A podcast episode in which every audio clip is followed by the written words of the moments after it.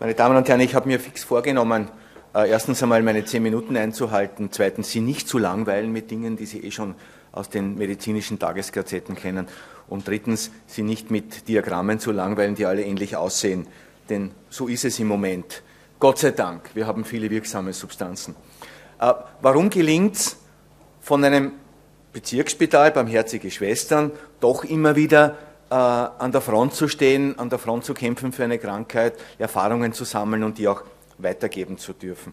Sicher einerseits, äh, weil, weil mein Dienstgeber hier großes Verständnis dafür hat. Zweitens, weil wir, indem wir auch akademisches Lehrkrankenhaus sind, einen ganz engen Kontakt zur Universität haben.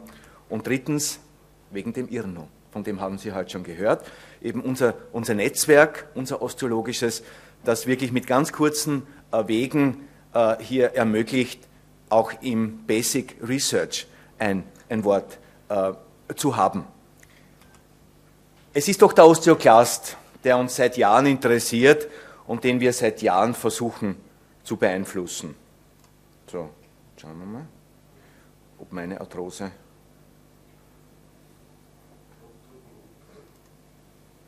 Irgendwas. Ah ja. Und wir haben die Player, das ist das Strontiumgranulat. Wir haben den Rankliganten, wir haben Calcitonin, wir haben die Bisphosphonate und wir haben etwas, wo wir Proteasen hemmen können. Schauen wir uns das einmal an, wie das dazu passt. Wir kennen Rezeptoren für diesen Rankligant. Wir kennen Rezeptoren fürs Calcitonin. Wir wissen, dass Bisphosphonate intrazellulär wirken. Und wir wissen, dass wir Produkte von Osteoklasten hemmen können. Wir können auf drei Ebenen den Osteoklasten in seiner Aktivität stören. Mit dem Rankligand-Antagonist können wir sehen, dass keine neuen Osteoklasten mehr gebildet werden. Mit den Bisphosphonaten können wir sehen, dass die Osteoklasten, die da sind, möglichst keine Funktion mehr haben und absterben.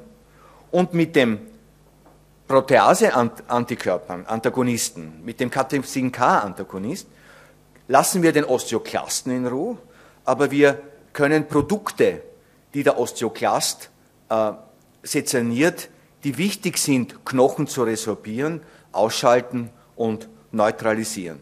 Auf diesen drei Ebenen äh, können wir momentan Knochenresorption hemmen. Ich habe diese komplizierten Darstellungen des Rankligand, äh, Rank- und Osteoprotegerin-System versucht, ganz einfach darzustellen. Äh, es sind komplizierte Abbildungen, die man jedes Mal aufs Neue wieder vergisst. Es soll nur zeigen, dass der Osteoblast hier die zentrale äh, Steuerzelle ist, die äh, Rankligand produziert der Rankligant ist ganz wichtig, der setzt sich auf einen Rezeptor des Osteoklasten und sieht eben, dass der Osteoklast sich vermehrt und dass er aktiv ist. Und dann können wir diese Aktivität aber hemmen. Wir können dazwischen schalten. Wir können kompetitiv hemmen. Eben, der Körper kann es durch Osteoprotegerin, die pharmakologische Forschung hat es möglich gemacht, hier Substanzen nachzubauen, die hier sich an diesen Mechanismus zwischenschalten können und hier sehr gut steuern können, wie viele Osteoklasten werden denn jetzt produziert äh, und wie viele können wir ganz in Ruhe ausschalten, weil wir sie nicht brauchen. Ganz im Gegenteil, wir können so eben den Knochenresorptionsprozess, der durch viele Gründe, wie Sie schon gehört haben, vermehrt sein kann, hemmen. Dann haben Sie gehört vom Osteozyt, schon ganz in der Früh, der Osteozyt, der, der immer wichtiger wird, weil er ein Verbindungssystem schafft. Durch äh, kapilläre Muster verbindet sich der Osteozyt mit Osteoblasten, aber auch mit den Vorstufen, mit den Knochenbelegzellen. Und hier kann er einerseits Informationen austauschen, andererseits kann er aber auch im Sinne des Mechanostaten äh, physikalische Kräfte spüren, aufnehmen und mit seinen Sensoren weitergeben und hier eben verschiedene Reaktionsmusters des Organismus ähm, bedingen. Ganz, ganz wichtig auch der Osteozyt für etwas, das vermutlich die übernächste Generation unserer Medikamente sein wird. Eben, er trägt das, das SOST-Gen, er exprimiert SOST und SOST ist verantwortlich für die Produktion von Sklerostin. Dazu etwas später. Sie sehen Sklerostin und es gibt einen neuen Begriff. Inhibiting the Inhibitor. Sklerostin ist verantwortlich, dass nicht zu viel an Knochen besteht, entsteht. Der Knochen passt eben auf, dass wir nicht explosiv Knochen bilden. Hemme ich jetzt diesen Bewacher, dass nicht zu viel Knochen entsteht, ermögliche, ermögliche ich dem Knochen doch äh, sehr dosiert, doch mehr Knochen bilden zu können. Sie sehen das an der, an der äh, linken Abbildung, wo, äh, wenn der Antikörper nicht da ist, eben sehr gut aufgepasst wird, dass nicht zu viel Knochen entsteht, äh, im Gegensatz zur Abbildung daneben. Wenn ich dieses äh, Kontrollsystem ähm, ausspiele, dann kann ich einfach mehr Knochen entstehen lassen. Und wir haben auch hier einige Beispiele von Krankheiten, äh, wo dieser Regulationsmechanismus fehlt und wo entsprechende große Knochen, äh, äh, starke Knochen entstehen können. Hier der Osteoblast noch einmal und Sie sehen diese, diese Doppellinie, diese gelbe Doppellinie äh, in der Markierung. Wir machen relativ viele Knochenbiopsien in unserem Krankenhaus. Wir markieren äh, Knochen vorher mit Tetracyclen und Sie sehen an dieser Doppellinie, äh, wie viel Osteoid, wie viel Aktivität dem Osteoblasten zugeschrieben werden kann. Das Vitamin D. Ein Vitamin D äh, ist Österreich sehr, sehr aktiv äh, durch die Grazer Arbeitsgruppe, aber auch Peter Bernecker hat hier viel dazu beigetragen im Bewusstsein, ähm, wie es mit der Vitamin D-Situation in Österreich aussieht. Ein Beispiel dazu, wir haben eine, ich habe eine Dissertation äh, mit einer Studentin gemacht äh, über Patienten mit Anorexie. Wir haben 20 Patientinnen mit Anorexie untersucht und haben erwartungsgemäß sehr niedrige Vitamin D-Spiegel gefunden. Äh, bei jeder Studie muss man eine Kontrollgruppe finden und wir haben 20 altersentsprechende junge Medizinstudentinnen gefunden, die sich bereit erklärt haben, als Kontrollpersonen zu fungieren. Und auch die hatten ganz niedrige Vitamin D-Spiegel. Junge äh, junge, hübsche Damen, sportliche Damen äh, und trotzdem ein Vitamin D-Spiegel, der weit weg von der empfohlenen, äh, des empfohlenen Blutspiegels ist. Und würde ich bei Ihnen und bei mir und beim Peter Bernecker Vitamin D-Spiegel bestimmen, wäre es ebenso. Wir müssen damit rechnen, 50 Prozent der globalen Bevölkerung haben einfach zu wenig Vitamin D. Welche Konsequenzen hat das? Sie sehen, äh, es ist hier eine klare Dosisabhängigkeit zu sehen. Ich probiere es wieder. Und zwar äh, bei Patienten mit Vitamin D-Spiegeln oder Vitamin D-Supplementen von mindestens 800 Units pro Tag findet sich eine klare Reduktion der Frakturrate. Bei Patienten, die aber weniger Vitamin D in der Supplementation haben, findet sich kein Unterschied. Und das dürfte auch der, der, der Grund sein für die vielen Studien mit äh, mit verschiedenen Outcomes. Es gab Studien, die gesagt haben, es nützt nichts, man sieht keine Unterschiede. Dann gibt es aber auch Studien, und es ist hier eine Dosisabhängigkeit sichtbar, die klar hindeuten, äh, bei adäquater Vitamin D-Substitution kann ich nicht nur Stürze verhindern, äh, sondern kann ich auch Frakturen verhindern. Ich kann den Blutdruck erniedrigen, ich kann Krebs verhindern, ich kann sehr viel eigentlich, das Hormon, über das, über das wir ein ganzes Wochenende sprechen können. Es ist Gott sei Dank ein neuer Therapiebegriff eingezogen, der es uns einfacher macht, Patienten zu behandeln. Das ist der Begriff des Therapiekomforts. Und wir können tatsächlich unsere Patienten fragen, was hätten sie denn lieber? Ist es ihnen lieber, etwas einmal in der Woche zu nehmen, aber es dafür in der Handtasche zu tragen? Ist es ihnen lieber, einmal im Quartal zu ihrem Doktor zu gehen? Gehen sie ohne dies, weil sie irgendwelche Verschreibungen brauchen? Oder wollen sie ja Ruhe haben von der Therapie und nur einmal im Jahr äh, die bekommen müssen und sonst daran nicht erinnert werden? Wollen Sie es lieber als Tablette schlucken, lieber auflösen? Wollen Sie es intravenös indiziert haben oder wollen Sie es, und das wird hoffentlich bald der Fall sein, als subkutane Injektion erhalten, äh, sechsmonatlich? Ein, ein, Vorgang, der an eine äh, Impfung möglicherweise erinnert. Also das geht schon. Wir sind weg von dem, Sie müssen die Tablette nehmen, weil sonst werden Sie im Rollstuhl landen. Gott sei Dank ist das Geschichte. Äh, um ein bisschen neues Licht in bereits bekannte Daten zu werfen. Äh, repräsentativ für die Bisphosphonate und die, eine der letzten Generationen ist nun einmal die Zoledronsäure, wo wir ganz klar sehen, dass wir nach drei Jahren signifikant weniger Fraktur sehen bei unseren Patienten. Das ist immer die erste, die erste Frage, auch bei den Hüften. Ja, natürlich, Äh, es gibt hier das signifikante äh, Senken des Hüftfrakturrisikos, genauso wie bei allen anderen Arten von Frakturen. Ähm, eine Darstellung, die Sie auch bei anderen Medikamenten wiedersehen werden. Das, was Sie aber nicht äh, sehen werden, ist, es ist auch die Gesamtmortalität reduziert. Offensichtlich leben Patienten unter Bisphosphonaten, unter IV-Bisphosphonaten, doch länger als die ohne. Offensichtlich sterben mehr Patienten in den Placebo-Gruppen als in den Therapiegruppen. Dann wird man sagen, ganz klar, ganz simpel, weil da treten weniger Frakturen auf, da gibt es weniger Komplikationen von Frakturen. Nein. Diese Zahlen sind unabhängig vom Frakturgeschehen, uh, unabhängig von der Komplikationsrate. Diese Zahlen sehen Sie sowohl bei Männern als auch bei Frauen. Diese Zahlen können auch reproduziert werden bei anderen Studien, wenn man dann auch sieht, so sehen wir es auch in der, in der uh, Denosumab-Studie, wenn auch knapp nicht statistisch signifikant. Bitte fragen Sie mich nicht, warum das so ist. Es gibt im Moment keine Erklärung dafür. Möglicherweise sind es doch Auswirkungen der Antiresorptiva, der Bisphosphonate auf das kardiovaskuläre System, die für, die für diese geringere Mortalitätsrate bei Bisphosphonaten verantwortlich ist.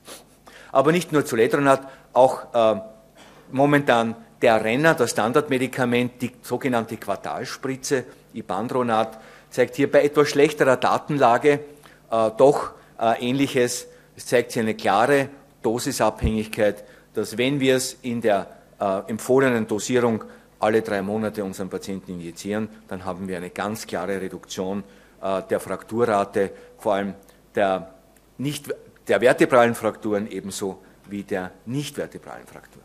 Und trotzdem, es gibt ein Gespenst und das werden wir nicht los. Und wir haben Patienten, die wir bereits 14 Jahre, 15 Jahre unter Bisphosphonate sehen.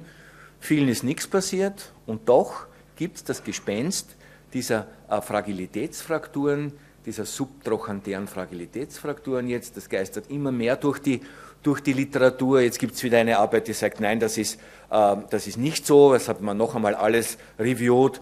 Aber die FDA hat doch jetzt eine Kommission ins Leben gerufen, die noch einmal die alle Charts genau reviewt und schaut nach mehr als zehn Jahren Bisphosphonattherapie, ob wir nicht doch hier äh, die sogenannte Fosamax Fracture es ist, äh, es ist äh, bereits ein Begriff in Amerika äh, und es ist bereits auch hier eine Walze von, von Klagen in, in Vorbereitung. Also das ist etwas, das noch nicht äh, gegessen ist und wir sollten, wir sollten ein Auge drauf sehen und wir sollten vor allem kritisch sein bei der Dauer der Gabe von Bisphosphonaten.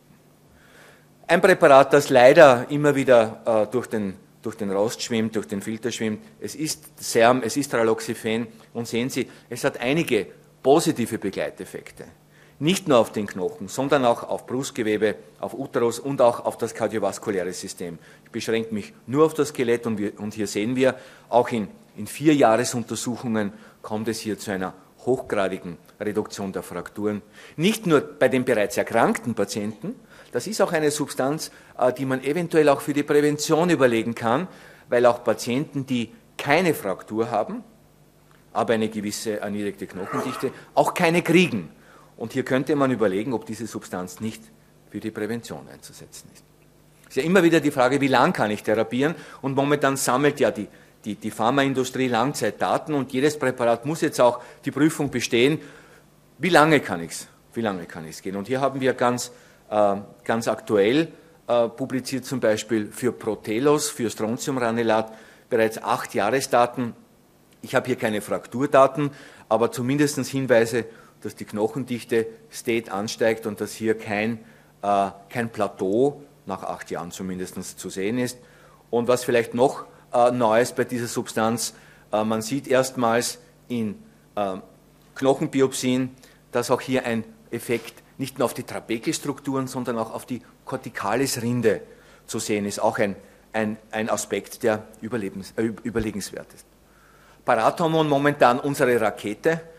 Mit Parathormon kann ich die Knochendichte bei Patienten bis zu 15 Prozent und mehr steigern. Warum? Es zielt auf den Osteoblasten, aber nicht nur auf den Präosteoblasten, äh, sondern auch auf die Aktivität des reifen Osteoblasten und es hemmt auch äh, den Abbau der Osteoplasten, es bremst die, die Apoptose und es dürfte auch äh, den Inhibitor hemmen. Es dürfte auch hier ein Effekt auf dieses Sklerostin sein.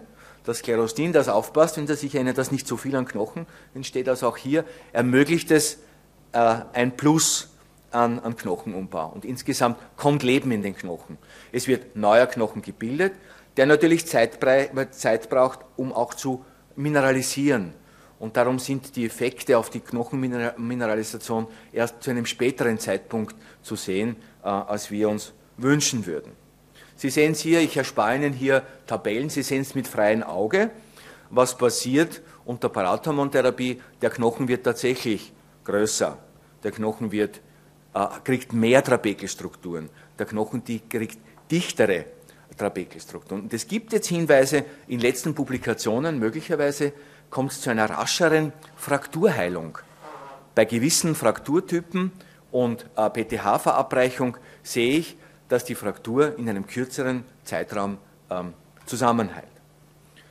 Das letzte und das Medikament, das wir wöchentlich erwarten, Denosumab, der erste Antikörper in der Osteologie, der erste humane monoklonale Antikörper, der sehr spezifisch ist auf den Rankligand, der keinen Wirkungsverlust erfährt, weil er keine neutralisierenden Antikörper äh, induziert, der reversibel ist. Ein interessanter Aspekt, ich habe hier ein Medikament, das wirkt, solange ich es gebe, höre ich auf, wirkt es nicht mehr. Und es ist die, die Frage eben, äh, was ist besser, ein Medikament zu haben, das gebe ich ein bisschen und das wirkt lang, ob ich möchte oder nicht. Denn es kann vor allem bei älteren Patienten ja sein, dass sie dann in eine Niereninsuffizienz kommen, dass sie Krankheiten entwickeln, wo ich sage, und jetzt habe ich noch immer äh, den Effekt von Bisphosphonat in meinem Skelett, weil das hat eben eine lange Halbwertszeit. Also durchaus ein, ein, ein interessanter Aspekt, dass man sagt, hier habe ich erstmals eine Substanz im Griff, die wirkt, wann ich es will. Und wenn ich nicht mehr will, dann wirkt sie nicht mehr. Und es hat eine hohe Affinität in diesem komplexen System der Immunologie, dass es eben nur auf den Rankligand wirkt und nicht auf, auf andere immunologische Prozesse. Und hier sehen hier, das ist die, lediglich die, die zweite, zweite Grafik, die ich Ihnen hier zeigen kann. Äh, wir haben hier hervorragende äh, Frakturdaten, die uns sehr erinnern an die Zoledronatdaten, sie sind gleich gut. Ähm, Reduktion von Hüftfrakturen, Reduktion von Wirbelkörperfrakturen, Reduktion auch von anderen Frakturen, äh, Frakturen anderer Lokalisation. Und wir sind sehr stolz, denn wir haben, äh, Österreich konnte zu dieser Zulassungsstudie 100 Patienten beisteuern. Und ich persönlich kenne Patienten, die bereits sechs bis sieben Jahre Denosumab nehmen und keine Nebenwirkungen haben und eigentlich nur profitiert haben von diesem Antikörper, sodass wir eigentlich durch unsere positive persönliche Erfahrung eigentlich sehr an die Zukunft dieses neuen Therapieprinzips glauben und wir selbst können eigentlich es nicht mehr erwarten, dass wir es endlich auch unseren Patienten ähm, anbieten können. Es liegt noch bei der FDA, es liegt noch bei der, bei der EMEA, weil doch die Sicherheitsbestimmungen für ein neues Medikament eben sehr, sehr, sehr, sehr äh, tough sind und sehr, sehr groß sind. Das ist auch gut so für unsere Patienten und für uns. Und auch hier die Hüftfrakturen, wie Sie sehen, 40 Prozent, die Patienten brechen sich einfach weniger. Es dürfte auch besser wirken als Bisphosphonate. Es wurde hier im Vorfeld eine Studie Head-to-Head ähm, initiiert, wo man gesagt hat, ein Teil der Patienten bekommt den Osama, ein anderer Teil eben das herkömmliche, den Goldstandard, der seit, der seit Jahren bekannt ist. Und wir sehen, dass zumindest was die Knochendichte anbedingt, das war ein, ein relativ kleines Kollektiv von äh, insgesamt knapp 1000 Patienten, aber doch, wir sehen, dass es hier zu einem deutlicheren Ansprechen der Knochendichte an sämtlichen Messlokalisationen kommt, äh, als unter der herkömmlichen Therapie. Also ein Prinzip, von dem wir uns eigentlich viel erwarten dürfen. Die Zukunft, und das ist mein, mein, meine letzten zwei Sätze, wir können die Differenzierung der Zellen äh, beeinflussen, wir können die Replikation der Zellen beeinflussen und wir können auch die Knochenformation äh, durch Osteoblasten beeinflussen. Das ist das breite, die breite, bunte Palette äh, unserer Möglichkeiten und noch etwas, wo wir sehr stolz sind, denn wir sind ähm, sowohl beim Sklerostin-Antagonist mit dabei in Phase 2 Studien. Wir können also selbst ähm, Erfahrung sammeln, ähm, als wir auch sind bei Denosumab, äh, wo wir viel Erfahrung gesammelt haben, als wir sind auch bei, jetzt finde ich ihn nicht, dem Catepsin-K-Antagonisten, wo wir genauso äh, mit dabei waren in der ersten Stunde, das anzuwenden bei unseren Patienten. Dankeschön für Ihre Aufmerksamkeit.